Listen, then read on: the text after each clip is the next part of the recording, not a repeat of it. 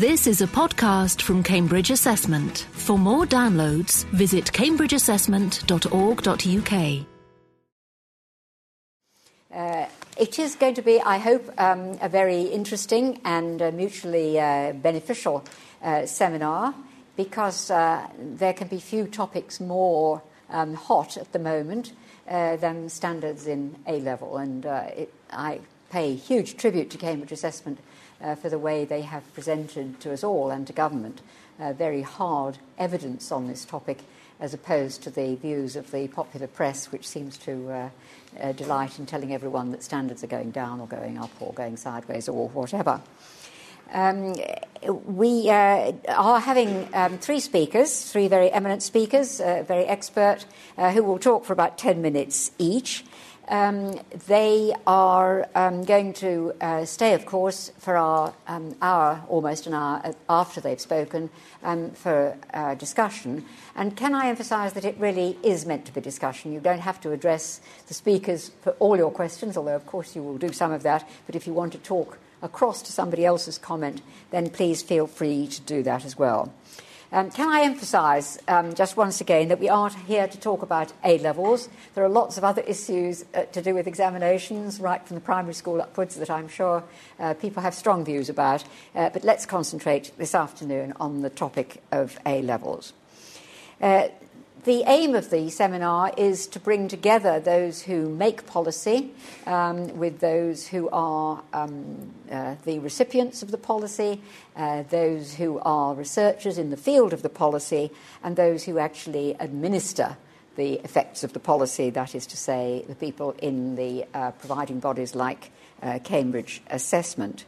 So it's very much a tripartite discussion here, and we hope um, will uh, be beneficial to those who are involved uh, in policy making when they uh, take part in the discussion.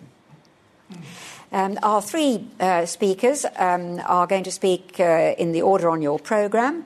And first, it's my very great pleasure to introduce Tim Oates from Cambridge Assessment, which he has been in now for almost four years, I think. Is that right?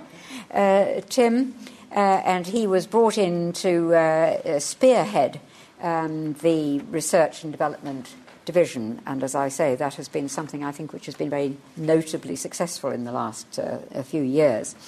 Uh, before that, he was at QCA, uh, where he was also head of research and statistics. Uh, he's a group director. He's produced work which commands national and international respect. Um, we hope also in government it's produced respect. I should uh, perhaps just divert for a minute to say that uh, some of us in this room uh, this morning were um, at a seminar uh, concerned with uh, the whole topic of uh, evidence to government and how government uses scientific evidence. And I couldn't help but sit there thinking about how sometimes the best of educational research and advice has been rather studiously ignored by governments of all colours. Um, let's hope that there is a new era about to dawn. Um, and uh, Tim has been an advisor to the UK government on both practical matters and assessment policy. Uh, he started his career at the University of Surrey as a research officer. Uh, he moved to the FE Staff College, gosh, there's a memory, in 1987, uh, where he helped run the work based learning project.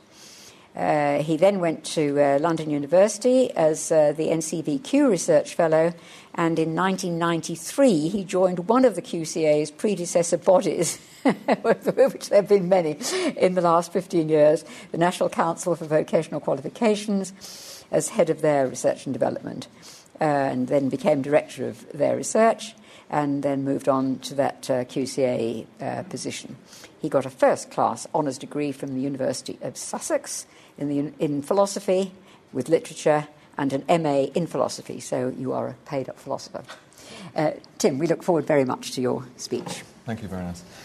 Um, I mean, it's entirely legitimate for society to be preeminently concerned with educational standards and qualification standards, of course. Um, but I'm going to criticise the nature of the public debate which we have. And I've written elsewhere about uh, the very low level of sophistication in the public debate in relationship to educational standards and qualification standards. I mean, it's exemplified by the kind of comments such as, you know, there are more A grades at A level this year, so standards must be slipping. Alternatively, there are fewer grade A's in A level this year, so standards must be slipping. Um, in other words, the, the, logic of the public discourse doesn't penetrate the reality of the standards, uh, the, mechanisms which drive standards, or the trends which are occurring in the system. Now, there are many, many issues around standards which we could take of course, and I'll just tackle two and then go on to really discuss how perhaps we should be thinking about standards. Um, let, us take one of the assumptions in the public discourse. Qualifications in different subjects should be of the same standard or pitched at the same standard. I mean, it's, it's obvious, isn't it? Uh, is it? Why? Why should they? And indeed, when we talk to continental policymakers and continental researchers, um, they look at us with some bemusement as to the notion of ensuring that subjects are notionally of the same standard. I mean, they'll say, but you know, some subjects are introduced late in the school curriculum. I mean, how will they be somehow achieving the same level of conceptual demand uh, as subjects which people have studied since they first entered school, and so on and so on? It, it is a, a, a subject worthy of debate rather than assumption. Um, why do we have this assumption? Why is it you know, there? Is it just um, a naive assumption that, that, that, occurs across the press and across the public? Actually, it's an assumption which is reinforced by some principal mechanisms which have been introduced into arrangements. So, performance tables are a key driver of this notion because you, you add up uh, what have to be common building blocks to get a point score, um, which is then used to judge the performance of the school. And likewise, individuals are judged in the same way in terms of the tariff. And actually, the tariff for HE entry is very interesting because it, it provides a score for qualifications. Currently, in terms of A levels, um, it allocates a score to an A level of whatever subject. It could be used more sensitively uh, with an underpinning rationale to, to award different points to different subjects. I mean, quite interesting in terms of what the mechanisms allow and the models which are actually driving them, because there are alternative models. So, so that's the first interesting issue, and taps into the kind of unreflected assumptions. Second issue I just want to tackle is, is rather more complex and rather different, and that's the tension between widening access uh, to our qualifications and to, to educational opportunity, um, and the need for intensive routes into short duration higher education in respect of A levels. I mean, awarding bodies and, and those associated with the evaluation and development of qualifications have, have, have had to uh, walk possibly an impossible line between maintaining standards and widening access. And access can be associated with uh, ensuring that the individual items, the questions which make up a, an examination, are as accessible as possible, uh, to encouraging broader access to the qualification as a whole. But don't let us forget that our higher education is internationally respected and earns this country a great deal of money in terms of foreign students because it is of three years' duration and it's high intensity and of high standard. If we want to widen access throughout the system, then we have to think about what impact that would have on higher education. So the, the tension between widening access and the need for intensive routes is something which has been worked through in various ways and has an, had an impact, I would argue, on, it, on qualification standards. Of course, all that begs the question what on earth do we mean by standards? Um, and, and we've differentiated three things attainment standards, the things that candidates are producing in order to gain a specific mark or grade or to pass a test or an assessment. In other words, the outcomes. So, attainment standards expressed as outcomes. That needs to be differentiated from examination or qualification standards, in other words, the level of demand which is contained in the things which candidates are required to do in a test or an assessment, you know, the demands of the assessment. And those two, in turn, each different, need to be differentiated from content standards, the scope and balance of skills, knowledge and understanding contained in the tests, the content. Because you can maintain standards, but the qualification beco- can become out of date in terms of the growth of the structure, uh, changes in the structure of knowledge, uh, the growth of interdisciplinary knowledge, the requirements of the destination to which the individual is to progress, whether it be employment or education. And in terms of thinking about standards, um, obviously, all of the com- comparability work which is done in the research community has to engage with a, a, a multifaceted problem in talking about comparability. And again, it's very important to differentiate the different aspects of comparability work.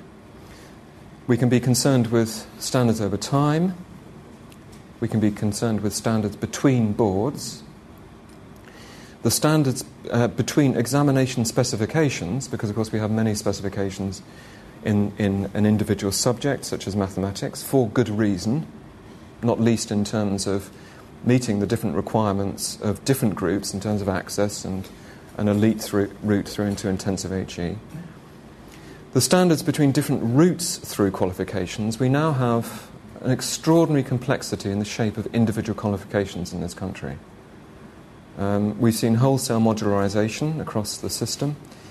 And with unitisation and modularisation, people can combine smaller elements of qualifications in different ways. And this adds significantly to the challenge of those trying to monitor and maintain standards. So, standards between different routes through qualifications. Then we then have standards between qualifications located in comparable places in qualification frameworks. Now, that very much is a reflection of what I call the policymaker's obsession for a tidy system, a somewhat neurotic preoccupation with ensuring that you can contain the system on, a single page in the form of a diagram. But it, it's, it's led us to, to have a, a, a, a kind of conceptual approach to qualifications that we need to slot them into a national framework. And we have qualifications located in particular places within the framework with a view that they should be comparable. Often that's driven by uh, the needs of, of mechanisms such as performance tables.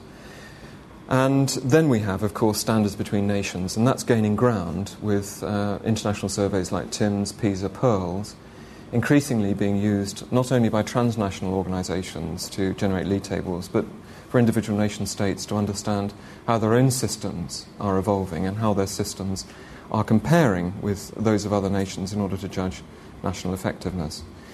Now, now the key thing is that, that in terms of the lack of conceptual clarity, um, which, which hinders the ability of the public and of institutions to engage with, a, with a, a, an appropriately sophisticated understanding of standards in the public domain, the thing that impedes this is a lack of clarity about these matters.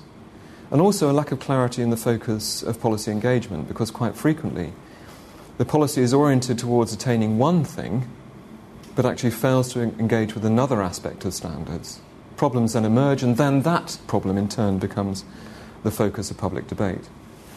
And the final bit of conceptual clarity which I want to introduce today is, is a distinction between monitoring standards and maintaining standards. There's an assumption that it's a really good idea to maintain standards over time. Now, now just as with trying to um, implement a system in which subjects are at the same uh, uh, level uh, in respect of standards. I think we need to similarly ask a question about standards over time. Why? Why do we have to hold standards static over time when we know that the structure of knowledge changes over time and the requirements of the labour market change over time? Also, within that, why do we tend to change all qualifications, particularly at the advanced level, at the same time? Surely there is a dynamic of change within subjects which has its own clock. And the bell has rung, and that, those are the kind of uh, key distinctions which I wanted to introduce to the debate, Chair. So that's fine. Excellent. Thank you. We Actually, finished a minute before time. Well, it's just ticked over to 33. Um, thank you very much indeed, uh, Tim. Now, hold, hold any thoughts and questions you have for that, because we'll move straight on uh, to our next speaker, uh, who is Robert Coe um, who uh, comes from Durham University. He's going to clarify what he means by standards um, and then present specific data on A level standards. He is a mathematician, studied maths at Oxford, um, was then a secondary school teacher um, in a variety of secondary schools, including in a comprehensive and academic independent school, two sixth form colleges. So you, you run the gamut, I would say, of, uh, of that. Um, and while he was doing that, he completed an MPhil in mathematical education at Cambridge. Um, in 1995, he went off to study for his uh, PhD at Durham uh, on an ESRC studentship. Um, and his doctoral work at, at, Durham, that was, I should say, uh, his, his, doctoral work was a study of the effects of performance feedback on a group of teachers. Which is a very interesting topic indeed and involved experimental survey and case study approaches. In September 1998, he became a senior research associate in the Curriculum Evaluation and Management Centre at Durham. Uh, he worked on research and data analysis, evaluation contracts, training and support for schools, and the development of new projects. In 2000, he became a lecturer in the University School of Education, uh, where he taught mainly research methods at master's and doctoral uh, level. At the moment, he's reader in education at Durham and director of secondary projects in the CEM Centre. That centre works with over 2,500 secondary schools. That's pretty well it, isn't it? Only about 3,000 in total, uh, helping them to monitor all aspects of their own performance. It's the largest educational research centre in any UK university and the largest provider of performance indicators to schools and colleges in the world. He established the Evidence Based Education Network for teachers who are interested in evidence based practice and has organised a number of seminars and events, including a big conference in 2003 and in 2006 in collaboration with the Cabinet Office. Uh, Robert has substantial experience of evaluation work and consultancy, including contracts for a number of LEAs and schools, BBC Education, the Basic Skills Agency, private sector companies, the DFES, GTC, and Vector. And he is also the author of a tool for calculating effect size. Gosh, uh, my math, math, math runs out at, at that point. Uh, Robert, we look forward very much indeed to your presentation. Thank you. That's uh, very interesting to hear all that about myself. There's a lot of controversy around this kind of issue, and I think it's illustrated by comments of that sort it's hard to see how both of those positions can be right. They appear to contradict. And I guess what I'm saying, or part of what I'm saying, is that actually I think they are both right, or could be both right, uh, because it depends what you mean by standards. And uh, if you want to define it one way, then you'd agree with one, and if you define it another way, you might agree with the other. And for heaven's sake, let's stop talking at cross purposes here and let's try and decide or be clear, each of us individually, what we do mean when we talk about this, if we want to talk about it. And then, uh, if we want to then have an argument about it or talk, discuss evidence, at least we'll be talking about the same thing. Now, there are lots of different ways that we could conceptualize standards, and I'm not going to say a lot about these because uh, I haven't got time. But you might mean any one of these different things, uh, and there, I think there's probably about 10 different definitions on that slide there, and I'm sure there are plenty of others. And uh, you know, we could unpick some of those if that's something people are interested in. Um, as I say, I'm not going to. I'm going to tell you, though, or try and tell you, what I mean by standards in this context. And what I mean, uh, so I'm, I'm focusing on a particular definition here, a particular conception. And the reason I'm doing that is because I think one of the issues, I mean, Tim asked the question, well, why should different qualifications be the same standard in different, at different times or uh, across different subjects or across different specifications in the same subject? If we're clear about why, then we might be clearer about what we mean by standards and, and how we uh, investigate them. And it seems to me one of the reasons why we need to be concerned about this is because they are treated as equivalent, interchangeable, comparable in some situations. And, and the key one for me is when they're used for selection, selection by universities in the case of A levels. And um, why do universities use them that way? Well, presumably they are interpreting that, those grades as an indication of what those candidate students are likely to be able to achieve when they start at university, if they're, if they're given a place. So that then leads us to a definition of standards in terms of the comparability is then defined in terms of what they, what they tell you about that person's likely future performance. So, in other words, an A grade in one subject should tell you something similar as an A grade in another subject, or in one year should tell you something similar in terms of uh, the general kinds of skills and knowledge and understanding, or whatever it is you want uh, for, from, the per, from the point of view of that person who's doing the selecting or the interpretation of the grade in that way. So I'm not saying that this is the only definition of standards, uh, but I think it's an important one and it certainly gives a definition. It does follow from that that if different people want to uh, emphasize or value different kinds of future performance, then they may have very different definitions of what standards are. And it's quite possible for one to say the standard of this is higher than that, and for someone else to say it the other way around, and hence the kind of contradiction that uh, we saw before. Um, things change over time, and the contents of different syllabuses change. And if you value one thing and that's gone out, then you might think the standard's gone down. But if something else has come in and you value that instead, you might think the standard's gone up. So there is no absolute sense in which you can define comparability. Uh, but having said that, the, the construct, if you like, in terms of which uh, I think these can be equated and, and, compared, is a kind of general academic ability, if you like, performance in academic uh, study.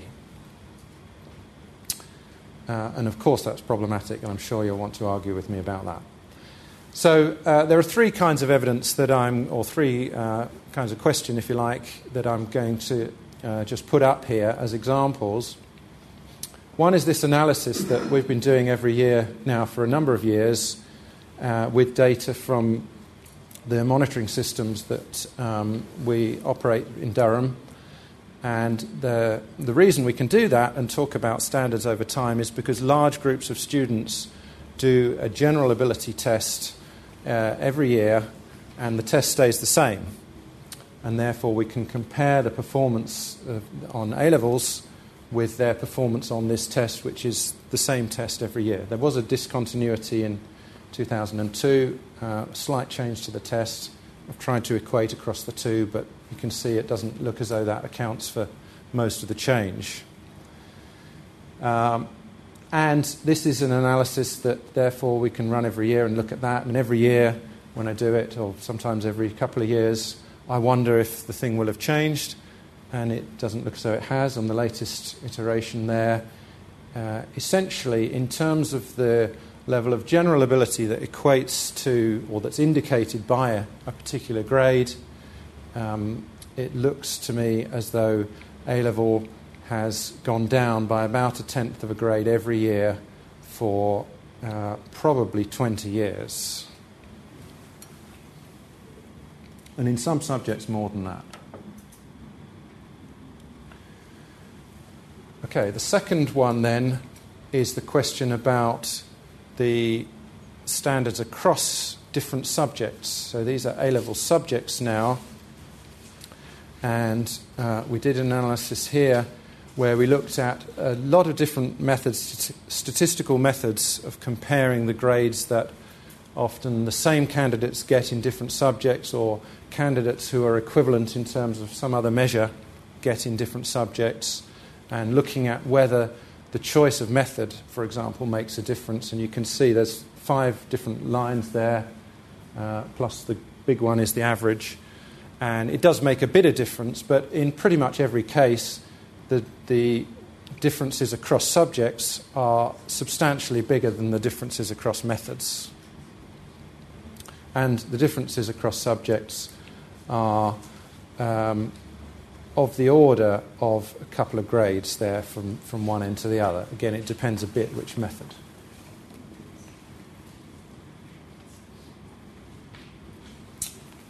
And the third one is really just a, um, this is not really a, a, proper analysis, this is just a, a, quick look at one data set. Again, this comes from ALIS. And uh, ALIS collects not just the uh, A level grades, but it also collects the exact specification that the candidates did. So the analysis here is looking at the, di- the relative difficulty in grade units of different specifications within the same subject. And sometimes those are within one awarding body, sometimes they're across awarding bodies. And um, uh, again, it looks there as though there are, uh, in most cases, there's a half a grade difference. In some cases, it's close to a grade. And that, I think, is quite interesting and probably worth looking at properly um, because that certainly is an assumption I think many people make that if you've done English or maths or biology with, with one awarding body or one specification, that that really does mean the same thing. People treat those as equivalent, and therefore, I think we do have um, some kind of responsibility to either ensure that they are equivalent or at least to um, be honest about it if they're not. So, in relation to the evidence, uh, what do we need here? Well, the first thing, I, I, said this at the beginning, that we're often talking at cross purposes, and uh, we need to stop doing that and be clear about what we mean. Secondly, the evidence that I've presented here is largely or entirely statistical evidence, and the tradition, I think, in, in England has generally been to, to emphasize more judgment evidence. And I think uh, we need to perhaps swing a little bit more towards statistical, but I'm not sure that we want to go the whole way. I think we, we still need to keep the judgment in there. Thirdly, the standards over time, you, you just can't do that unless you do have a fixed test. Uh, whereas the standards across subjects or awarding bodies, uh, you can do easily with data that's widely available. Finally, then, implications. So uh, it's clear, I think, that in, in the terms I've defined it, A levels have got easier, and thank goodness they have, because if they hadn't done, they would not be a suitable qualification for the majority of people who take them today. Uh, I wonder if perhaps they've got easy enough now and perhaps we need to think about the mechanisms there. Uh, same thing about the range of difficulties. It's entirely appropriate, it seems to me, to have uh, qualifications that differ in their difficulty. And how else would you do it, in fact? Uh, educationally, that seems the right thing to do. But that clearly generates some problems when people assume that they're all the same. So that seems to me the problem there, not the fact that they're different, but the assumption that they're not. Uh, thirdly, we can really only talk about this with respect to a particular use, and that one of the implications of that is that this can't be the responsibility of awarding bodies, because I don't think it's up to them to say how qualifications are going to be used. It may be it's the responsibility of Ofqual, or, but it may actually be it's the responsibility of users. Maybe a, a, group like UCAS or somebody like that should actually be responsible for this kind of uh, equating, scaling, and these methods exist and they're used in many other countries, and they seem to me relatively unproblematic as far as anything ever is, and we should certainly be looking at those. And, and finally, this, this question about across specifications and across awarding bodies, I think that's one that we probably do need to look at. Um, I let you run a little bit over time because your slides were all uh, so carefully prepared. Uh, so, our third speaker is Professor Joanne Baird um, who joined the University of Bristol's Graduate School of Education in 2007, where she teaches educational assessment and management in education courses, uh, as well as teaching courses on research des- design and statistical analyses. Her own research is focused on issues of theory, policy, and practice in educational assessment She's currently director of the five year QCDA funded 14 to 19 centre research study, which evaluates the impact of educational policy on 52 schools and colleges in England. Much of her research has investigated aspects of setting and evaluating educational assessment standards. In 2007, she co edited the book Techniques for Comparing Examination Standards, which was commissioned by the QCA. She's a former head of research for the Assessment and Qualifications Alliance, the largest awarding body in the country. Uh, she was responsible for managing the research program and for the standard setting process for AQA's exams. She also worked as a lecturer at the Institute of Education in London. She's taught for the Open University and she's taught A levels herself. Um, doesn't say what subject. Psychology, right? Oh, one of the controversial ones on uh, on standards. Um, she's uh, currently a member of the DCSF's uh, 14 to 19 Expert Advisory Group. She's been an independent reviewer for the National Assessment Agency's Key Stage Test Standard Setting and is a lead editor for the journal Assessment in Education. In 2008, she became a Fellow of the Association of Educational Assessment in Europe, and she's a member of the UK's Assessment Reform Group. She's advised policymakers on a range of assessment developments, including diplomas, single level tests, A levels, and GCSEs. So, somebody who's had a lot of influence on policy, Joanne, we look forward to your talk very much. Thank you. Um, well, as the other speakers have said, there are a number of approaches to defining educational standards, and each of them imply different methodologies for researching them. What I would say about this is all of them are imperfect measures of what we want to know which isn't really surprising. This is true in science generally, and I'm sure the discussion you had this morning at the seminar um, uh, went into that territory. I mean, we know things like medical diagnosis isn't perfect. We've had to accept that over the past few decades, and even when physicians have assessments, tests to back up their diagnosis, we still know that you get an imperfect diagnosis. This is uncomfortable, but we've come to understand and, and believe it's not a perfect process. So, what I want to say is really that as I describe some of the flaws in the time that I've got available, I'm doing this to illustrate the problems in interpreting the evidence that we've got.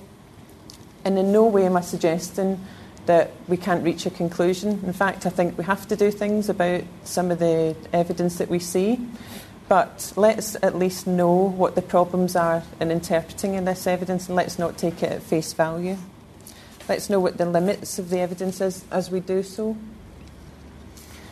So, the other speakers have talked about um, a variety of definitions, and I'm not going to go through these, you'll be glad to know. But what I would like to just uh, do a loose categorisation of is some of the approaches that we've seen, and, and Rob has talked to um, some of these. Some of the approaches are really statistically based approaches to defining um, standards. And the main problem with these, there are lots of uh, detailed problems that we could go into, lots of technical issues. There's a whole variety of uh, ways in which we could argue against these definitions.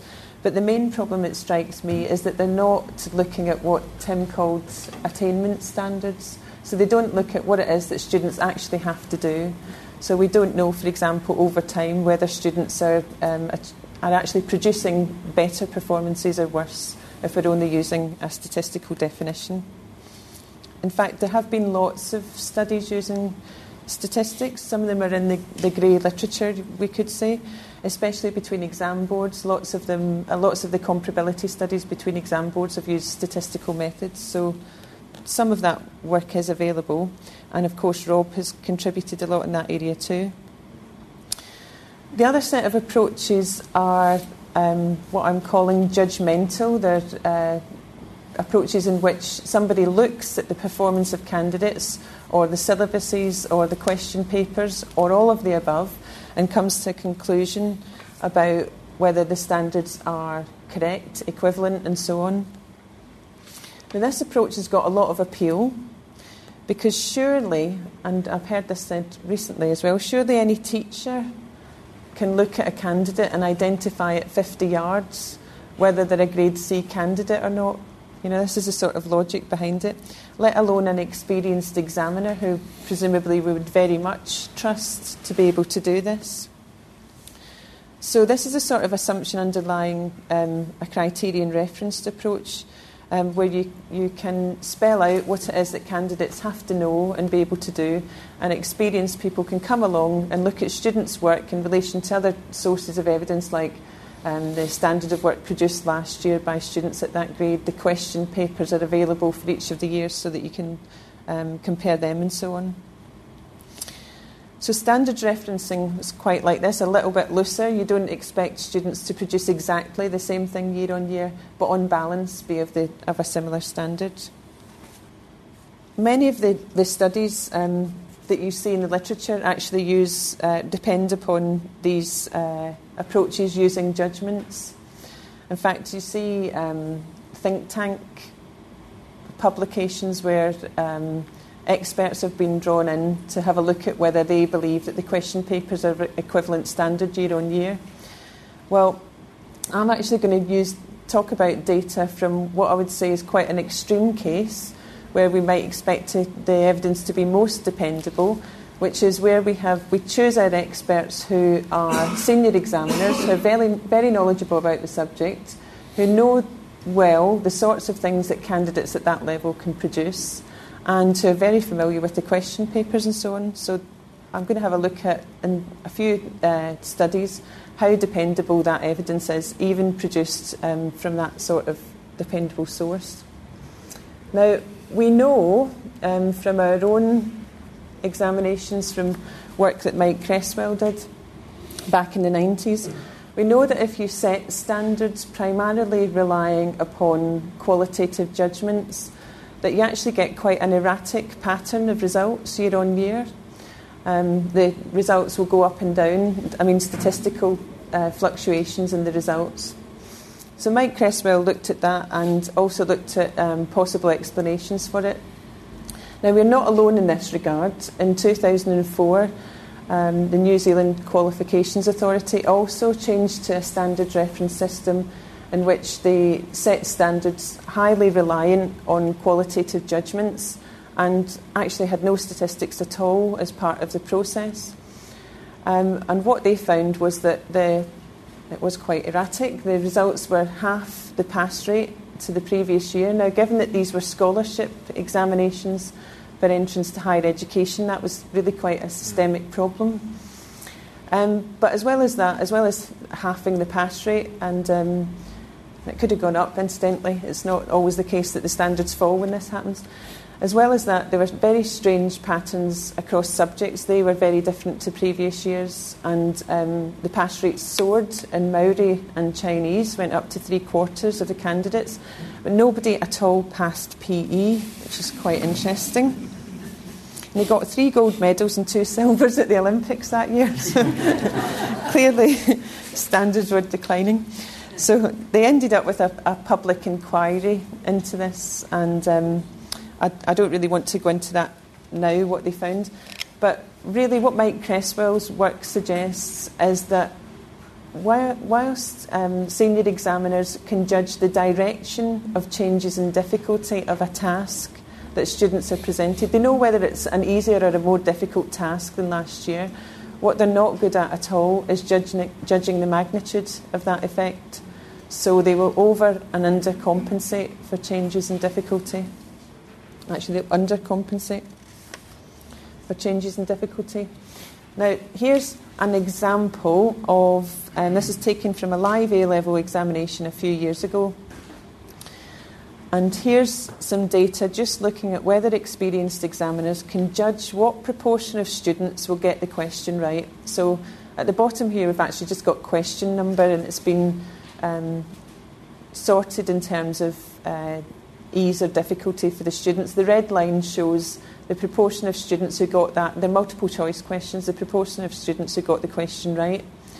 Now, the other lines represent um, very, very experienced examiners, some of whom told me they've been doing this job since before I was born, annually. Um, this is their estimate of how difficult, how what proportion of students would get the questions right. So there's two things to note here. One is there's quite um, significant disparities between the examiners. They don't rank order the questions um, in the same way in terms of difficulty, and neither is there an agreement with the actual difficulty for the students. And this is this is not an uncommon finding. This is an illustration, but it's something that's um, in the literature um, repeatedly. So, well, maybe that's asking a bit too much of examiners, and it's not actually what they have to do um, when they're setting standards. What the the normal process for this is that examiners are presented with a small range of students' work, and we ask them to tell us where the cut scores is, where the dividing line is between um, the grades. So in this study, uh, we took the marks off students' booklets and uh, presented them in random order and asked examiners to rank order them and to tell us where uh, they thought the dividing line was between various grades. So we did this in two subjects GCSE English and A level physics, and you can see there were two grades in each as well. So, why did we take the marks off? Why were we that unfair to them? Well, we already know the marks. we, we have that through the marking process. So in this research, we were actually interested in, in what value is added by this qualitative judgment process. So here, we, this graph shows the correlation between the senior examiner's rank order of students' work and yes, and the actual marks. So obviously the correlations can go from minus one, where they rank order them in completely the opposite direction, to uh, plus one, where they have perfect agreement with the um, marks. A zero correlation means there's no correspondence whatsoever. Now, what you can see here is that actually some of them were slightly negative, although not significantly so. And basically, the ones that I've ringed, which I think is about three or three or four examiners, um, they had a significant association, statistically significant association between their rank ordering and the marks. So the rest weren't even statistically significant. And if I'm completely honest, due to, be mul- due to multiple testing, I probably shouldn't be saying that they're significant either. So when they're asked to look at just a small range of marks, we get um, very different rank ordering from these examiners than you would expect. So it looks like they're not able to do that. Well, okay, but could they actually put the exam booklets into the correct grade classifications then? Surely we'd be able to do that. Well, this is actually from the same study, and you can see the chance level of um, classification there. And in three out of four of those uh, bars, it's not statistically significantly different from chance level. Actually, grade C is, but I'm not sure I would read too much into that given everything else we've, we've just looked at. So, cantered through some of that. To summarise what I've just been saying, um, professional judgment alone can lead to erratic examination standards. And this is caused by examiners not being able to accurately estimate changes in demand of the question papers. Neither are examiners good at estimating the proportion of candidates who'll get a question right, and they can't rank order students' work or classify them into grades very dependably either. So, this is why our standard setting systems, you'll be glad to know, actually take into account statistical information as well as the qualitative judgments. And there can be a variety of um, sources of information there as well. And they're obviously sometimes contradictory. And we have an accountable officer who has to uh, reach a conclusion about these things. So I could go on and talk about a whole range of other literature. Here are just a, a few of the findings. Um, even teachers themselves aren't good at um, estimating how difficult the questions will be for their own students. Um, students and themselves and math students who just sat the exam and maths experts couldn't estimate the difficulty of a test. Um, we know that the consistency of students' work affects these judgments as well, whether students have a consistent or a, um, unbalanced performance across their work. And we also know that um, examiners are more exacting when they look at a question paper individually as opposed to what a student has to do for the subject overall. So there are all sorts of effects that we know something about. However, I'm not advocating, having said that this is terribly problematical, I'm not advocating ignoring professional judgment altogether, far from it. These people, I have a lot of respect for them, they know a lot about the curriculum and how students um, learn in these subjects and engage with the materials. So I do have a great deal of respect for their professional knowledge and understanding. What I think is it's actually quite a tough job that we're asking them to do, um, either in standard setting or in these studies, where we look to try and discern from all of the um, information that we're giving them whether there is actually a change in standards. It's actually very, very difficult because there's lots of information included in that. In a question paper, for example, there are syllabus changes and so on. So there's a, a whole range of things that we're actually asking them to form a balanced judgment about. However, what I don't want to do either is just swallow whole somebody's opinion once they have looked at these things. I'd like to know what the professional judgment is, but equally, I'd like to have other sources of information as part of these um, evaluations. If, um, if examiners can't judge very well the standard changes in standard from one year to the next, I'm pretty confident actually that those more detached from the exam system will probably be worst at that.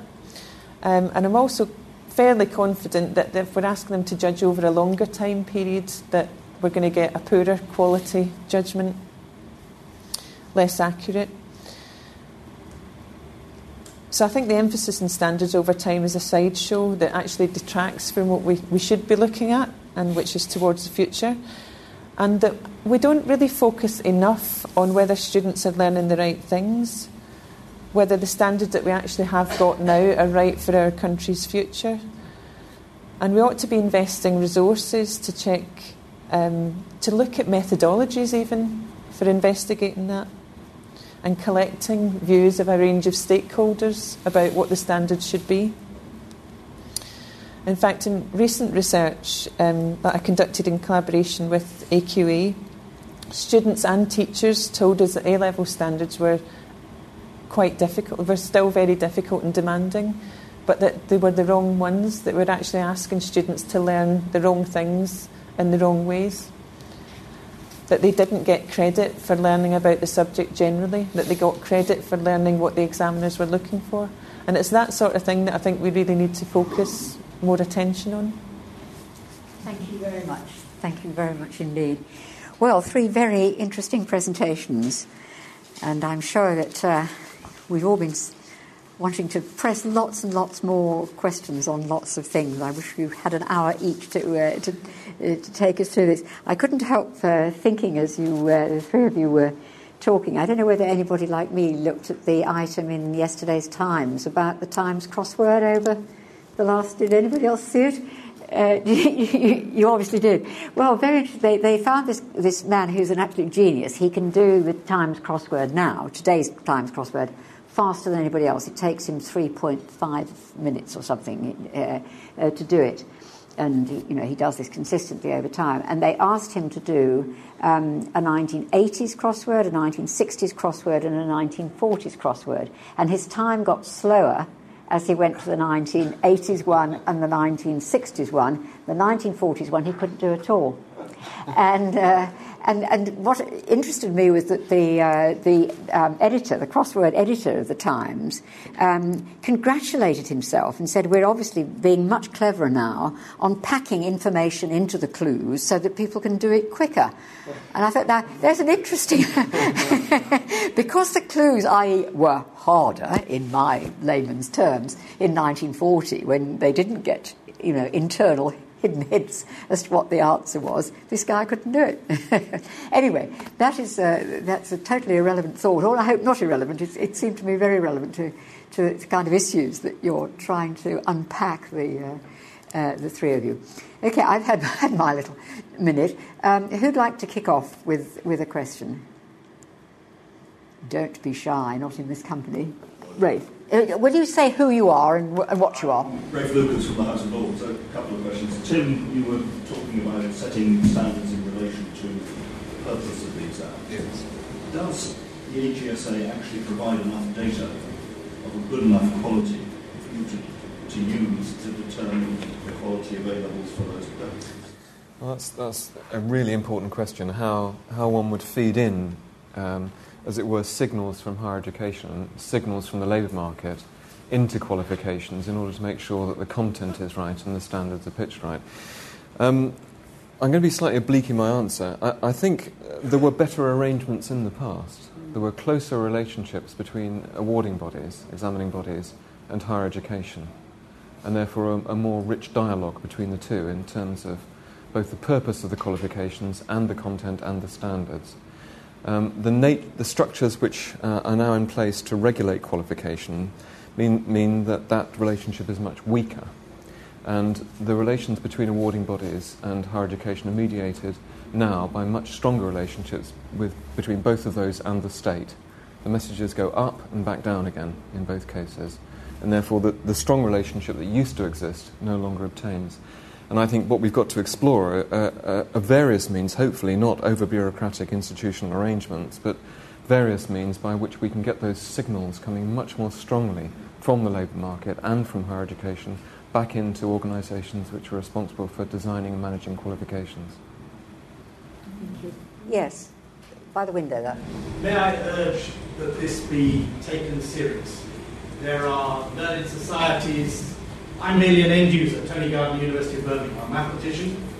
Um, there are learned societies who are so cheesed off with what's happened, the separation of awarding bodies from end user judgments, that they are talking seriously about setting up higher education admission tests on a broad scale. Uh, there are some of them already in existence. This would be unfortunate, I think, if it's avoidable. But there really is no feedback whatsoever, as far as one can tell, and a lot of what I've heard today, as an end user, makes no sense at all. I'm lost. Who'd like Because to? what is happening with the people we are receiving, nobody comes and asks.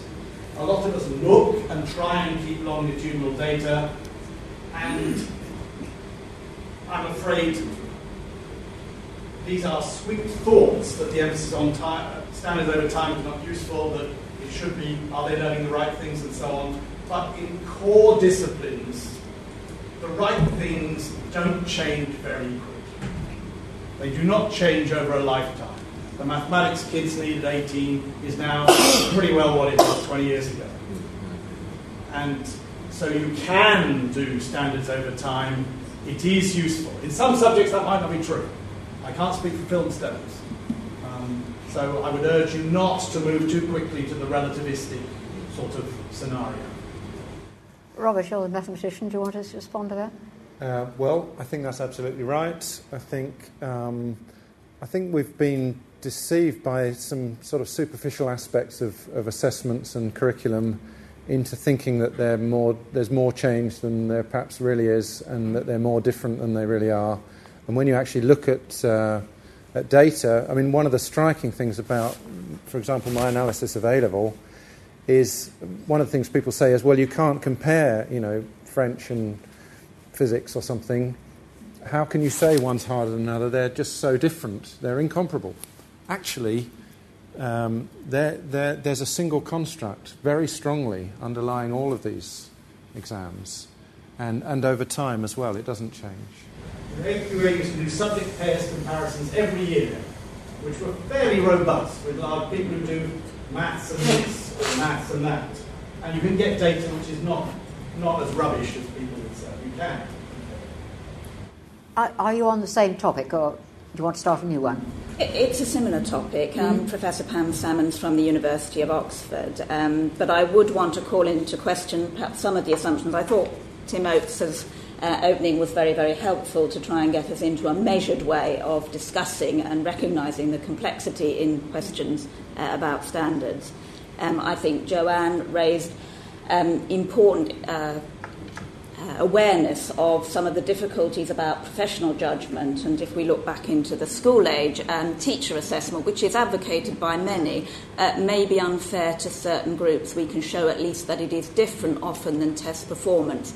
And uh, some recent research I've been doing at age 14, given the abolition of the Key Stage 3 assessment, shows that children from low income or from high income families tend to be overrated by teachers uh, once you control for their actual test performance. Girls tend to be overrated. Children uh, who've got a record in the past um, of behavioural problems tend to be underrated. So there are grave concerns about teacher assessment, which is why we need. Uh, I don't want to get rid of it, but I think we do also need the, the test results. But I would question um, Robert's research actually, um, in terms, I think you were taking as a gold standard the tests you have of developed abilities which you use, therefore, to make subject comparisons. I think there still is an intrinsic difference uh, because when you make the comparisons, you're saying the, the young person who chooses maths but does history, French, English, art, do they perform differently? But the young person who chooses that compared to the young person who chooses maths, physics, chemistry, and who's perhaps intending to study physics at university is going to put different levels of motivation, engagement, and have different kinds of interests. Um, uh, and that will affect their performance. We're also ignoring the whole question of uh, the, the impact of teaching, of the greater emphasis on young people's achievement compared to when all of us were at school, uh, when only a small proportion of young people were destined to go into higher education and far fewer women uh, than men in my day. Um, so I think we need to recognise that. We need to look at changes in performance in international standards and in inspection evidence that also we can marry up with any evidence we have of changes in standards in achievement.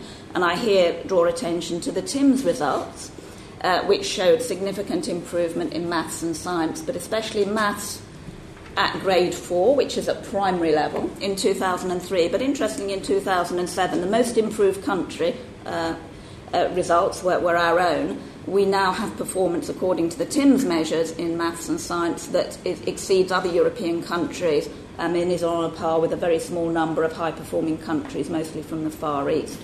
So, those young people, interestingly, are the young people who are coming through to do A levels at the moment. So we need to recognise external influences of teaching, of motivation, young people's expectations that they've got to go to higher education if they're to get a job. These, especially for women, it's changed enormously from my day when young women tended not to stay on in higher education. They certainly didn't do maths and physics. I dropped out. My daughters, interestingly, haven't. Um, so I think we need to recognise that. And I do think just making an assumption that the test of developed ability, which isn't part of the curriculum, and here I think, Baroness, your point is very relevant, really, um, crossword. We don't know if the 1940s people could have done the crossword nowadays. It, because it's partly learned and taught. We all do it. I get better when I, if I do the crossword every day, I get a lot better. If I don't do it for a couple of months, I'm a lot worse. So it's a practice effect. This is what young people are doing in schools, and they're getting much more sophisticated at taking exams because they're high stakes. So they practice a lot more. They know they know it much more about what they need to do to achieve high levels of performance. So this makes this whole area very, very complicated. And I don't think we can just assume, even though I'm in a higher education institution, that exams are all about what you need to perform at a high level of maths in university. We have gone for a widening access, for a broadening participation, for encouraging more young people to take things like maths and science. So that all has an, uh, that is at, at attention, as Tim mentioned. Um, broadening participation with having those elite levels of performance. Yes. And just one last point um, is if we look at what predicts your results at Oxford better, it isn't your A level results at all, it's your GCSE results. But we wouldn't, on the basis of that, say, well, they don't need to bother with doing the A level studies before they come to university. it's just that there's less differentiation in their A level results. So actually, if you want to know who's going to get a first or not at Oxford, it's their GCSE results that tend to be a better predictor. Thank you. I think we'll bank some. Um, who'd like to come? Yes, Stewart. Stewart Sutherland, House of Lords. Um, I want to make three short comments under a general rubric that we probably expect far too much of any single exam. And it's so many different things that we think the exam is doing that, that partly causes the confusion. Uh, first, first point I want to make just it's, a, it's an anecdote about the House of Lords we were going on one day in the chamber as we do about standards not being as they were in my day and all that sort of thing. You quite a lot of that around the place. And I decided to offer them a quick and dirty measure uh, so that they could check out whether this was true. And so I suggested to the noble lords and baronesses that um, if, if, they could remember which A levels they took, um, we could supply them with a contemporary paper and they could take the exam and see how they got on uh, that sort of standard of that. And that wasn't to be, I mean, wicked or naughty, and it wasn't to uh, uh, flush out those who had realised that the syllabus in biology is unrecognisable from 20 years ago, let alone 40 years ago. But, but it, it, that leads to my second point, and this comes out of uh, Tim O'Tell, very careful conceptual distinctions which he drew, which are appropriate for a philosopher. Uh, a much neglected philosopher is R.G. Collingwood, who I think gave us a good clue about the kind of question you should be asking here. If you want to know, this is paraphrasing, if you want to know what the meaning of a statement is, you should look at the questions to which it would be an appropriate answer. And that means, of course, unless you know what questions the exams are supposed to be answering and whose questions, then you don't really know um, what uh, value to place on the results of the exams. And this takes me to my third point, which is my, my main interaction with exam standards uh, at, at A levels and so on, uh, was as a university admissions tutor, where I knew far more about it than I did as a vice chancellor. Of course, when you're a vice chancellor, you get asked far more often what your views are on these things. But one of the things we learned on the way was to make our own discriminations. Uh, I too studied philosophy, and one of the things we discovered was that actually the best guide we could find to uh, prediction in ability in philosophy was whether or not the candidate had done a, a, a maths uh, A level or a higher leading subject. This was just a, a, very good indication of the kinds of skills, uh, the kinds of philosophy we taught uh, would require, and you work that out on the way. That doesn't mean to say that the um, maths A level uh, is answering the same question for engineers, because I've had engineers direct, and they're very keen on the content and they need to know not just that the student has certain skills, intellectual skills, but actually they know how to do this kind of mathematics. Because the minute they get into uh, uh, construction, uh, they will be doing that kind of mathematics.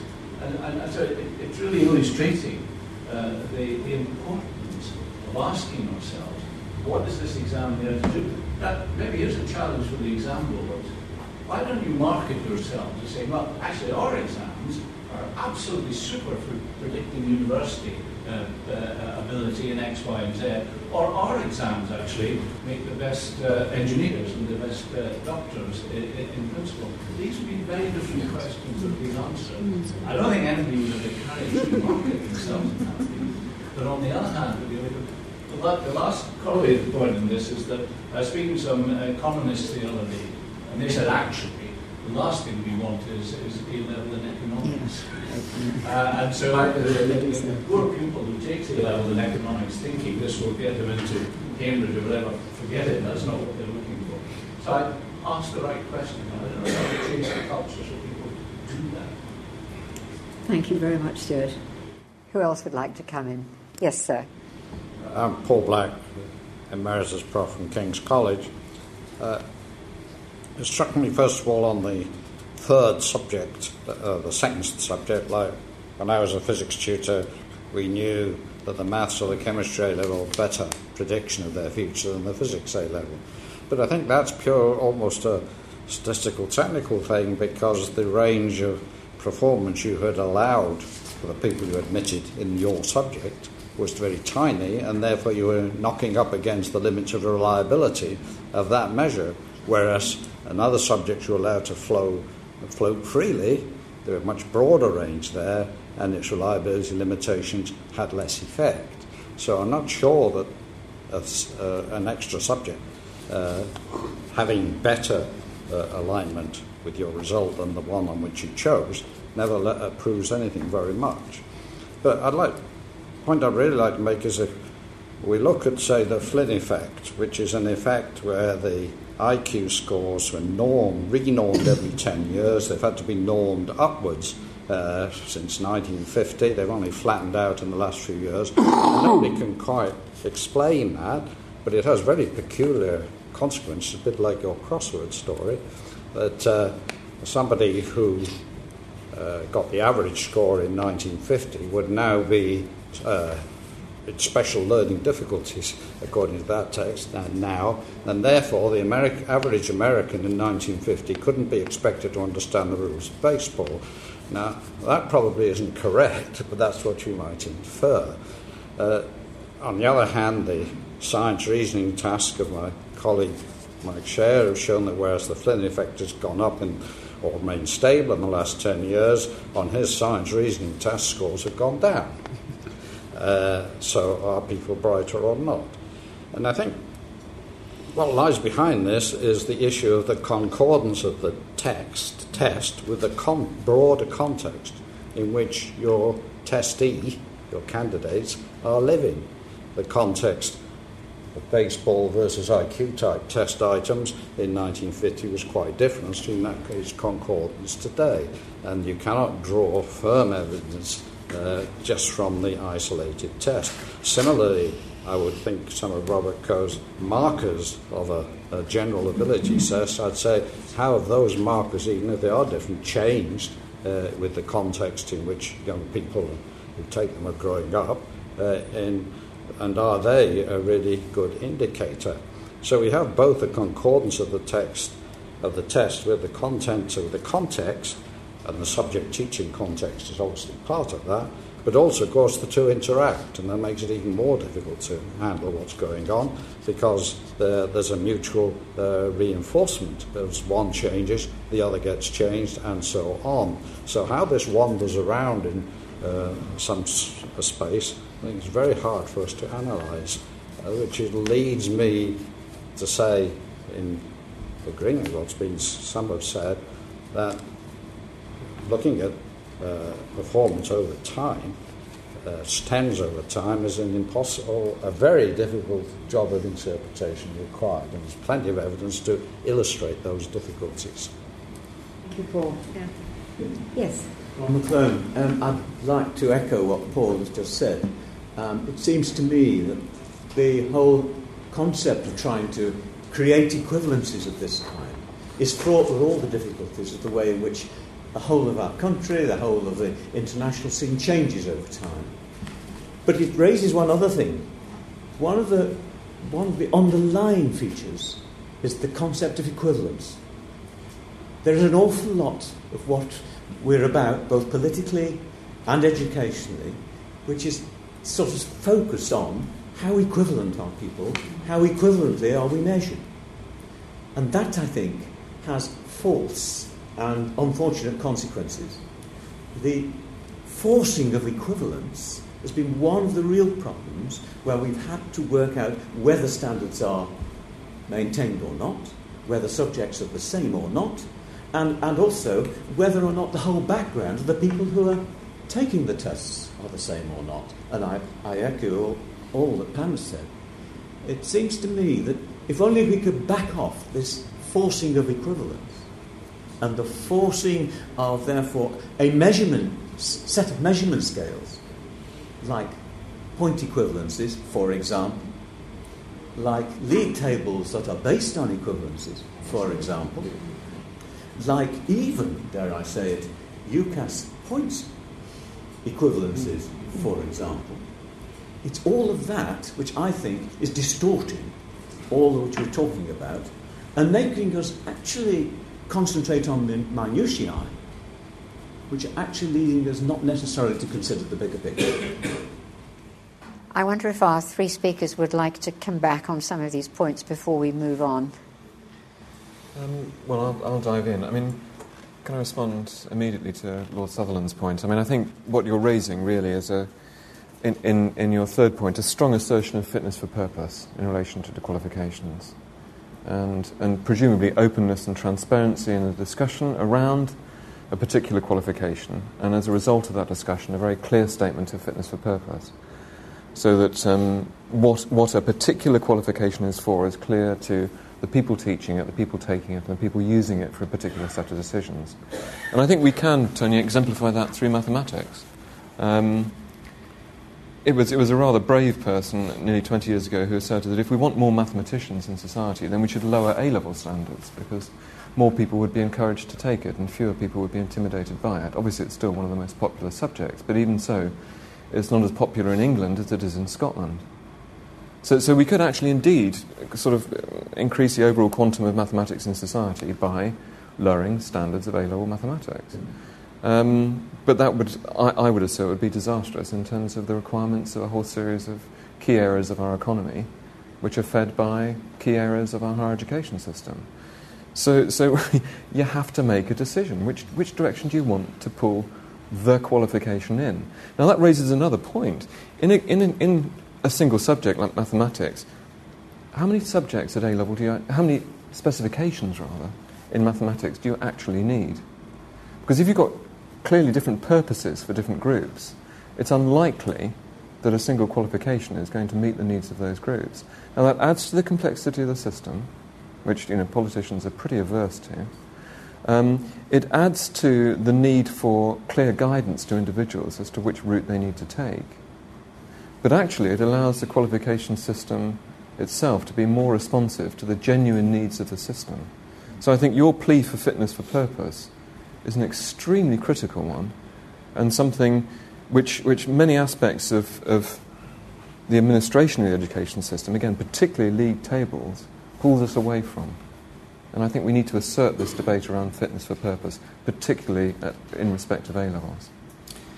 Um, can I come back to the point about equivalencies that Ron McLone raised? I think there are some real difficulties for us here. Um, I think it's unreasonable as a country to expect to have an exam system where the end user has to interpret the results of every qualification, which might be a whole variety of them. And I think that's one of the things that forces us into this notion of equivalencies to try and create some sort of scale where people can easily use and exchange the rates in these different qualifications. I'm, I'm attracted to uh, the idea that Rob was talking about about um, perhaps having different, recognisably different subject standards, but having a way in which these are translated for entry into higher education, for example. But I do think that um, the modern world is very complicated. There are thousands of qualifications available in this country, and so for the end users to actually try and interpret them without us doing something for them to support that, I think is very difficult.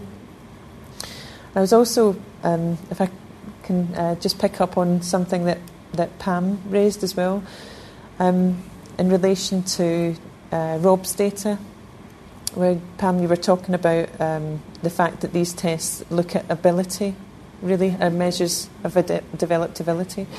And I think it is problematical because we do want exam results to actually tell us something about what students have studied and what they've learned, not just their ability, not just their IQ having said that, I, neither did I just want to uh, disregard the data that I think it's actually very important, the data that Rob has um, shown us. And I don't see it coming from anywhere else actually in the country. So I think it is useful to know something about what is the relationship between ability and these exam results. I don't want to interpret that in face value. I'd actually like to know more about the process through which these developed ability scores are translating into exam achievements. And that's the sort of area where I really think we ought to be focusing some effort. Okay, yeah, well, I think that's, that is very helpful, and I think you're right. Um, clearly, trying to um, make claims about standards over time is very problematic, and perhaps I've underestimated the difficulties. I don't know, a couple of people seem to have suggested that. Um, it seems to me that there are different audiences for this kind of uh, debate, and that what might be seen as acceptable among uh, you know, seminars of academics, that these are very problematic issues, and we, well, we really can't say are a lot less acceptable in public arenas. And I'm not quite sure which we're in here because we seem to have a, a mixture of different uh, types of people. Um, you know, how credible is it to, to say to people who use these examinations, who treat them as equivalent, that you can't do that? And if you can't do that, don't we have a responsibility to make that clear and say, this is going beyond what is an acceptable interpretation. You may think that there is a standard uh, that's embodied by a particular grade in an, in an examination um, over a period of time, but we're here to tell you you can't, you know, we, we, should, we shouldn't use the same grade each year. We, you know, we could have A, B, C, D, E one year and the next year start with F and go down because they're not comparable. And that would stop people making that mistake. You know, we are not saying to people you can't do this. Ofqual is not saying that to people. Awarding bodies are not saying that to people. Nobody's saying that. So we can't have it both ways. We either think they can't be equated or they can be equated, and we should be clear about that. Um, also, though, I do think that the. Um, yes, there are difficulties, but I think um, when you look at all kinds of evidence, and plenty of evidence that I didn't put forward here about. Uh, uh, other assessments that have been used over a period of time that have stayed the same and so on, um, about other um, various different ages and so on. Uh, when you put all that together, it does seem to me to add up to a reasonably consistent uh, picture here, and there doesn't seem to be a lot of conflicting evidence. Uh, there's a lot of conflicting claims, but what's actually behind those claims, in my view, is, is not generally uh, very convincing. I just also need to uh, pick up Pam's point about the uh, developability test, and other people have mentioned that as well. Um, yeah, there is an issue about what these examinations are measuring, and clearly they're not measuring the same as our particular test. And I think if the claims about, um, well, the claims about evident uh, standards over time do rest quite heavily on that particular test, and therefore it is absolutely crucial that people understand what that test measures, to what extent it corresponds with grades in A level and so on. And in my view, the, the crucial thing is whether what the overlap is between the construct that you're using uh, as the basis for comparison. What I'm saying is future performance in, in academic study. Uh, and the particular test that, that's being used as the kind of linking mechanism. And if there's a reasonable correspondence there, then I think uh, it's probably fit for that purpose. In, re- in relation to the comparisons about, you know, the issues about motivation and teaching quality and so on, so, um, you know, where's the evidence about that? Do we know that, that students are working harder now? I mean, that's claimed every year when the results go up. Students work harder. I know teachers say that about their own students. Students say that about themselves. Parents say it about their, their children, and so on. And if you uh, question that, certainly if you do that in the latter part of August, then you're in danger of being portrayed as someone who's really raining on the, the party of, of results but it seems to me that what about the people who took it last year? Don't we have an obligation to them not to discredit their achievements and say, well, you know, you did pretty well too, and actually you worked quite hard. I seem to remember not that recently when I was at school, I worked quite hard, and, you know, plenty of other people did. So how, who says kids are working harder now, and where's the evidence to support that? Yes, I was, I was just going to just, if I may, um, Richard, just um, one of the questions, I think it was from Stewart, that I think you haven't covered any of you in your answers is, that, is, is are the are the A levels now serving too many purposes? Are they are they being expected both to help with widening access and to identify the the, the potential Oxford first or the or the Brist- or uh, Birmingham first or whatever? Uh, is, is, there a quick comment? Well, no, no, that lay behind my response in terms of fitness for purpose. I mean, I think the if, if we look at the nature of the change which has gone on in A levels and, GCS, and GCSEs, forgive me for straying into GCSEs as well, but if we look at the nature of the change there, um, the most characteristic change in the system over the last couple of decades have been, have been, have been very large structural changes. So the switch to modular qualifications in 2002, the change from uh, six units to four more recently um, in A level.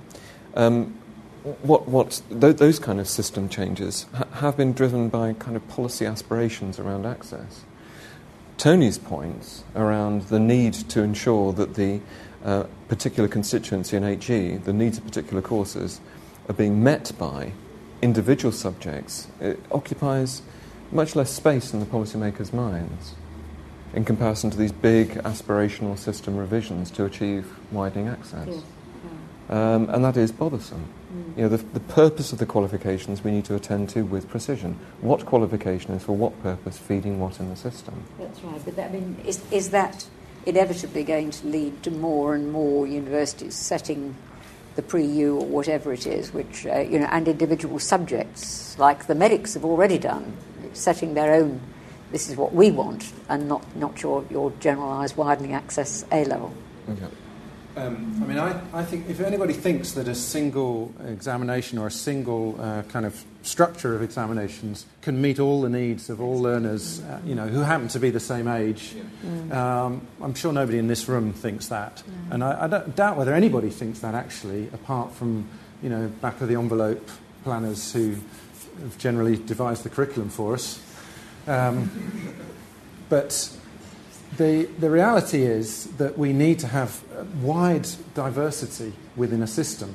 And that's only a problem if you have a regulator who says you can't have that, uh, or if you think that these problems about equivalence constrain that. And um, so the tail has wagged the dog a bit here, I think. Well, I, am longing to ask who tells the regulator what to ask, but I think Richard. You, oh, sorry, did you? Come back with a yes. point. I mean, one of the problems I think, though, that this raises is how many tests do we need and how many tests do we want? Do we have enough tests in this country already? do we want more tests? So I think that is a problem.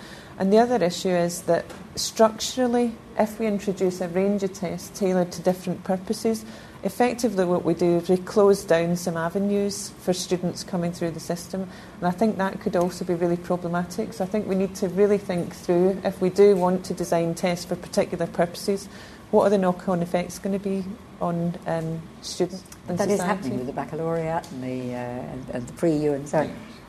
Richard, I think you ha- preempt everybody else's hand going up. okay, thank you very much. Uh, Richard Pring, also uh, emeritus from Oxford. Uh, can I uh, just say that, um, first of all, uh, Robert raised the question of equivalence, and is anybody really amongst the board really seeing this as a problem? Well, some people are, and I thought it was part of the Conservative Party policy now to distinguish between hard and soft subjects, and therefore give more points to what they refer to as hard subjects in relationships, things like league tables and so on. Uh, and that hasn't been raised, and yet it could be a very significant impact upon uh, schools and uh, the people who are going to do things like physics and maths and so on. So, is that something which uh, you experts would uh, advocate? Um, I think the, the, the second one is um, reference has been made to teaching, but I'm just wondering, but not in the original presentations very much. Um, and I'm just wondering, I was on the Oxford board before it was finally lost the battle and handed over to Cambridge all those years ago. Uh, but one of the things I feel fairly conscious going back that the, what counted as the standards were not uh, laid out with quite so many detailed specifications as indeed I believe that they are now. And that seems, would I have thought, had a profound effect upon the sort of scale of, of, of improvement because the more specific you become in laying out, or more detailed you become in laying out the actual specifications of what you need to get a grade, the more then teaching focuses upon meeting those specifications, and therefore I would have thought the great, more likely that would mean in actually improved uh, grades. Uh, and I think, uh, so I, I, I just wonder that aspect of teaching, teaching to the grades, and I thought the evidence was there in the Chief Inspector's reports, uh, that one of the reasons why they feel there's been a certain impoverishment of learning is the fact the increase in teaching to these ever more detailed specification of grades. And I think the third point that I would uh, really like to raise in that, and I think it goes back to the links between the, uh, say, universities and uh, the grading uh, uh, system. In the Nuffield review that we did at 14 to 19, I think the only bit of research we did, and it wasn't very sophisticated research, um, was that we interviewed 220 um, uh, admissions tutors across 22 universities. And almost to a person, uh, they were saying that the young people, even though with very good grades, were less well prepared for higher education uh, than they had been. And they put it down once again to that teaching very much to uh, the specifications of the grades. I think that comes out in the Smith Report 2005, Mathematics Counts. So these, I think, are issues which really do affect the grading system. One very small point I'd like to think, do you think now, I believe that Facebook, thousands of A-level students joined Facebook campaign to protest an unfair biology examination An examining body, they said it was what they had to do was not relevant to what they had learned. So the examining body is now beginning to look at that again. How do you see the future of all this when we get student protests on Facebook? Curricular validity challenged by Facebook. I love the headline. uh, is there a yes, please? Yes, I just want to come back um, to, to, the point about you know what are the purposes of our examination system because I think that's a, a fundamental um, question. And I would just want to remind us a little bit of the history of um, uh, the GCSE. Before the GCSE in 1986, we had GCE and CSE, and whole swathes of young people were cut off from any participation in higher education because if you didn't sit GCE, you couldn't, ed- uh, you couldn't go on and do A levels. And I think um, the, the, the, large numbers who now go through since 1986 has been a rising trend. And though I certainly spoke against the publication of league tables when they were first introduced, one of the byproducts, and I still, you know, think that on the whole the publication is unfair of raw results for schools, but one of the byproducts was that many more students were entered for exams and passed them, and many more students from disadvantaged backgrounds. And I think when we think about A levels and higher education, in the past, when you were only drawing a very small proportion, they were the top of the heap, usually from very advantaged backgrounds, from selective schools. They went on, they did very well in their their um, university studies in maths or, or whatever. You are now drawing a much broader group into higher education. Many people would argue that we need a, a much many more people to have higher education for the needs of the future economy. So we have to bear in mind this tension. But the minute you start to alter the A level exam, say we'll have this one that's more vocationally oriented, this one's more for higher education, you will bring back a divided system again. And you will have two tiers. The vocational qualifications are given less weight than the academic qualifications, and the young people will be self selected or they will be channeled by teachers whose assessments tend to downgrade, not intentionally, but tend to downgrade people from disadvantaged backgrounds. They will be channeled into the more vocational route, and the more high status qualifications will again be the preserve of the more advantaged students. So there are disadvantages to having different kinds of qualifications for different purposes, as opposed to a common qualification that links to a common curriculum, which has led to a widening of participation. This may be a challenge to my unorthodox question, but I, I accept the answer. No, a comment on it, no, not a challenge. It, quite rightly so. I'm trying to provoke some thinking about exactly what you think we can get from the A-level system. And you have, uh, whichever exam system you have, you have unintended consequences. But one, one of the most important things about the exam system is it is a corrective to personal bias. Mm-hmm. Because actually having an individual in front of you and deciding whether the peas off the knife or whether or not they have uh, a, a, real intellectual because they've seen the same film as you, I mean, that, that's not the way to select people for advantage. And this, it, it's a corrective. But actually, what my very common sense, very low level practical solution, it's to ensure that the business of university admissions, I to ensure that there is constant discussion with the admissions tutors. Because uh, as a head of a university, one of the most prized people in the place was the admissions tutor for a faculty who could do all the correcting for the biases, who understood what was happening in the exam system, who said, well, maybe actually that A level in maths is, is, is not right for the syllabus you're going to teach, whereas that one's much better. And that's tough. But that's a very important practical decision that some, and the interaction with the exam tutors was one group of product Yes, please. Just coming back on that, so, sorry, Simon Lebus from Cambridge Assessment. Coming back on that um, last point about the role of admissions tutors in, in um, university entrance, I think one of the um, features of what's happened in the last 15 years is that the number of, of people going into higher education has more or less doubled, and the amount of um, effort and administrative resource put into administering the admission system has halved. And as a result, much more weight is having to be borne by A levels as the, the terminal exam system. And it's quite striking that although we've had, I mean, I think it's good that the, the conversation and discussions now got onto the sort of policy um, environment because it started off as a, as a, rather technical discourse. But what's very plain is uh, uh, Mike Baker did an interesting paper looking at when people started mentioning that you know, the newspapers started in the summer talking about dumbing down and mentioned the whole question of what was happening at, in stands. And before 1994, I think, there was virtually no mentions in the paper every year in coverage of exam results of, of this as being problematic. And now, irrespective of the technical explanations we can come up as exam boards, it is clearly the case that there is a large um, constituency that has a, a, a, problem that there is a, a, felt to be an issue with the quality of, of the output. And I think that is something that we have to engage in. And certainly, as, as an exam board, and as um, moreover an organisation that has international exam boards, we conduct exam, school examinations in 150 countries around the world. And I would say it is broadly the case that it is only in the UK that we have this sort of discussion, we have this discourse, we have this problem, other, a variety of reasons. But I think one of the, the very critical factors is the um, the institutional policy framework in which the, the whole system has to operate. Um, and I think there are issues here. I would also say that there is a challenge of how we engage with higher education, how higher education engages with us as a awarding body. Higher education, for example, has, has more or less, I think, entirely dropped matriculation requirements. Cambridge was the last university to get rid of matriculation requirements um, a couple of years ago because of, of concerns about access.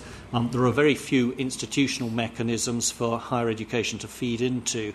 Um, into awarding bodies, so that you're reliant on, on individual enthusiasts who've got particular um, issues. And I think there does need to be some sort of um, HE approach to how there can be an institutional engagement with awarding bodies, because otherwise, you know, we as awarding bodies are potentially um, exposed to sort of stray enthusiasts or people with, with, with, particular views. And actually, we need to be able to engage with higher education or, or sub blocks of higher education as groups. And then I think one can legitimately produce a much greater diversity of offering. But unless there's that sort of engagement, which we would be as keen, I think, as most of the, the um, the, the, the, people expressing grievances about the system would be. We would be very keen to have that engagement, but there needs to be an, an institutional and policy framework in which it can, can happen and take place. Oh, noted. Yes, thank you, and that's very important. Yes, you were trying to get in. Uh, sorry to come back again, and I'm sorry, Richard, you thought that it was a battle with game Cambridge. I thought you gave over with very good grace. Um, I, could I just say that it seems to me that, notwithstanding what Pam said about the equality that people have sought for opportunity to, to progress. The issues about, therefore, thinking that the same qualification, and I want to come back to use that word, is actually then appropriate for vast swathes mm. of our students, then I think is an unintended consequence, possibly, mm. but a false mm. one. Mm, it seems to me that the issue very often is about what we mean by the word qualification. Because as I go back over 20 and 30 years in this business, the use of the word qualification in relation to uh, GCSE and A level is actually relatively new. We didn't use that because it was a measure of um, progress, if you like. Do we, why do we use the word?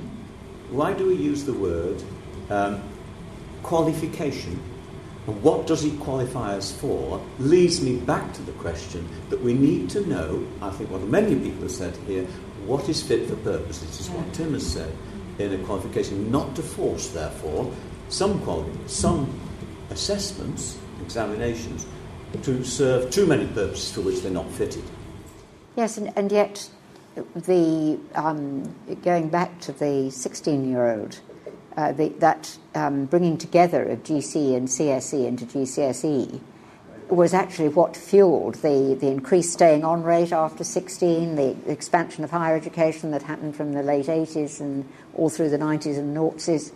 I mean, that, that no doubt it had beneficial effects. My response to that is that was probably very good for the 1980s.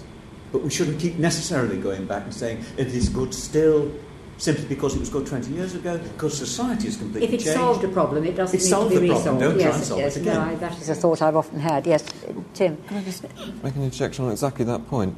Um, I, I, agree with you, Pam, and I think you know the, the international verdict on GCSE is it was uh, compared with many educational innovations internationally, it was highly successful mm. in terms of raising attainment across the board. But actually, the jury's out in terms of transnational comparisons in respect of tracked systems. Um, one of the key things about track systems is they send quite strong signals back into families and young people about the implications of needing to work hard to get onto particular routes. And if we look at the, the economic and uh, eco- economic performance and the social outcomes related to track systems, there are some track systems that do extremely well. Um, just expand track systems. What do you mean by that? For example, the German system, where people have to choose between a vocational and an academic route mm-hmm. at 16. Mm. The Dutch system, where they choose between a vocational and academic you mean where there are different at, tracks at now? 11, okay. yes. Um, some Oriental and Asian systems, where people are put onto quite distinctive mm-hmm. tracks within the academic mm-hmm. system mm-hmm. at, at different ages. And I think, I think we just can't say that you know, tracked is bad, totally inclusive is good. It, it's about the amount of guidance, the type of signals that are coming out of the system, how people pick up those systems and respond to them. Um, but I think, nonetheless, this is a crucial area for policy discussion because it, it so conditions both the overall structure and the detail of our qualifications policy.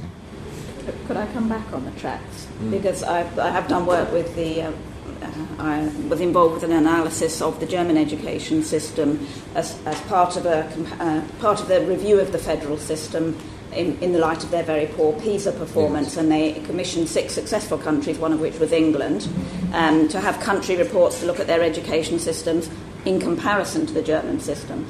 And one of the problems with the tracking um, is that there was a channeling, ir- irrespective of your attainment. The low SES, the they still call them immigrant, the immigrant students in Germany were much more likely to go into the vocational track.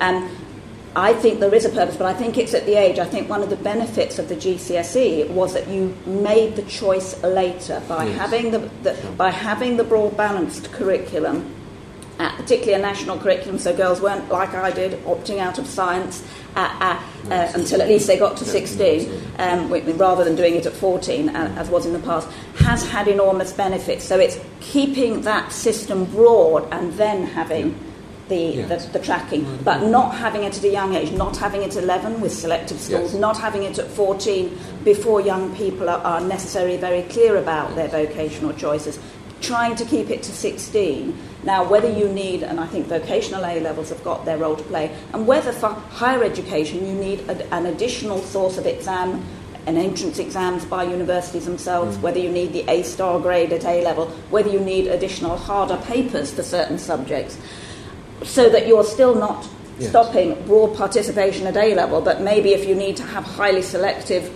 uh, entrance requirements for certain courses in certain and it will be the prestigious universities, you could have additional exams, but you know who will be going in for them. It'll be the kids, the young people who've been to the more selective schools, the independent schools, because they'll have the teachers who will specialise in those extra physics papers or the extra maths papers um, that they may need to take. So you, you know, you will have to be aware of that. Yeah. Mm. that we're coming up to the end of the time, but uh, I think Margaret, you had you were trying to get in earlier, and yours will be absolutely the last question. Well, um, looking at GCSE, I mean, one of the things that worries me a great deal is the degree to which the politicians in particular say what an indictment it is of the whole system that we've got 50% of kids who are not getting the five A to C's at GCSE. And I mean, going back to the merger of C- C- CSE and GCSE, in those days, the old the A to C's were to reflect those who did the A level, the sorry, the, the O level GCE, and they were I mean, they, these were the grammar school stream, which was 20%. Um, and therefore, we really should only expect 20% of people to get the A to C's. Although, I mean, you know, one accepts a degree of grade inflation. I mean, what should we only expect 20%? Yeah, I think we must, yeah, we must wind this up. We've done exactly what always happens with discussion of A level, and, and rightly, that you have to track back to what. No, quite right, you have to track back to how we got to where we are um, with A level and, and, and, the purposes it serves, which uh, do take us back to the 16 year olds, although I absolutely promised Bennett that I would not allow people to go back into the, uh, into the earlier stages. Um, but now, um, I think thank you all very much for a very lively discussion. Um, before we wind up, we must say a very big thank you to our three speakers, who uh, quite evidently, from the animation of the uh, of the debate, um, I'm not sure that you've given us any of the answers, but uh, at least we've got some of the questions. Um, uh, I look at I look at uh, Lord Sutherland as I say that. I liked his uh, his quotation from college, um, and and and you have brought with you a great deal of expertise to what is an, an unbelievably complex subject, and I wish the popular press would stop trying to make it all dead simple. So, can we thank them all, colleagues, very much indeed.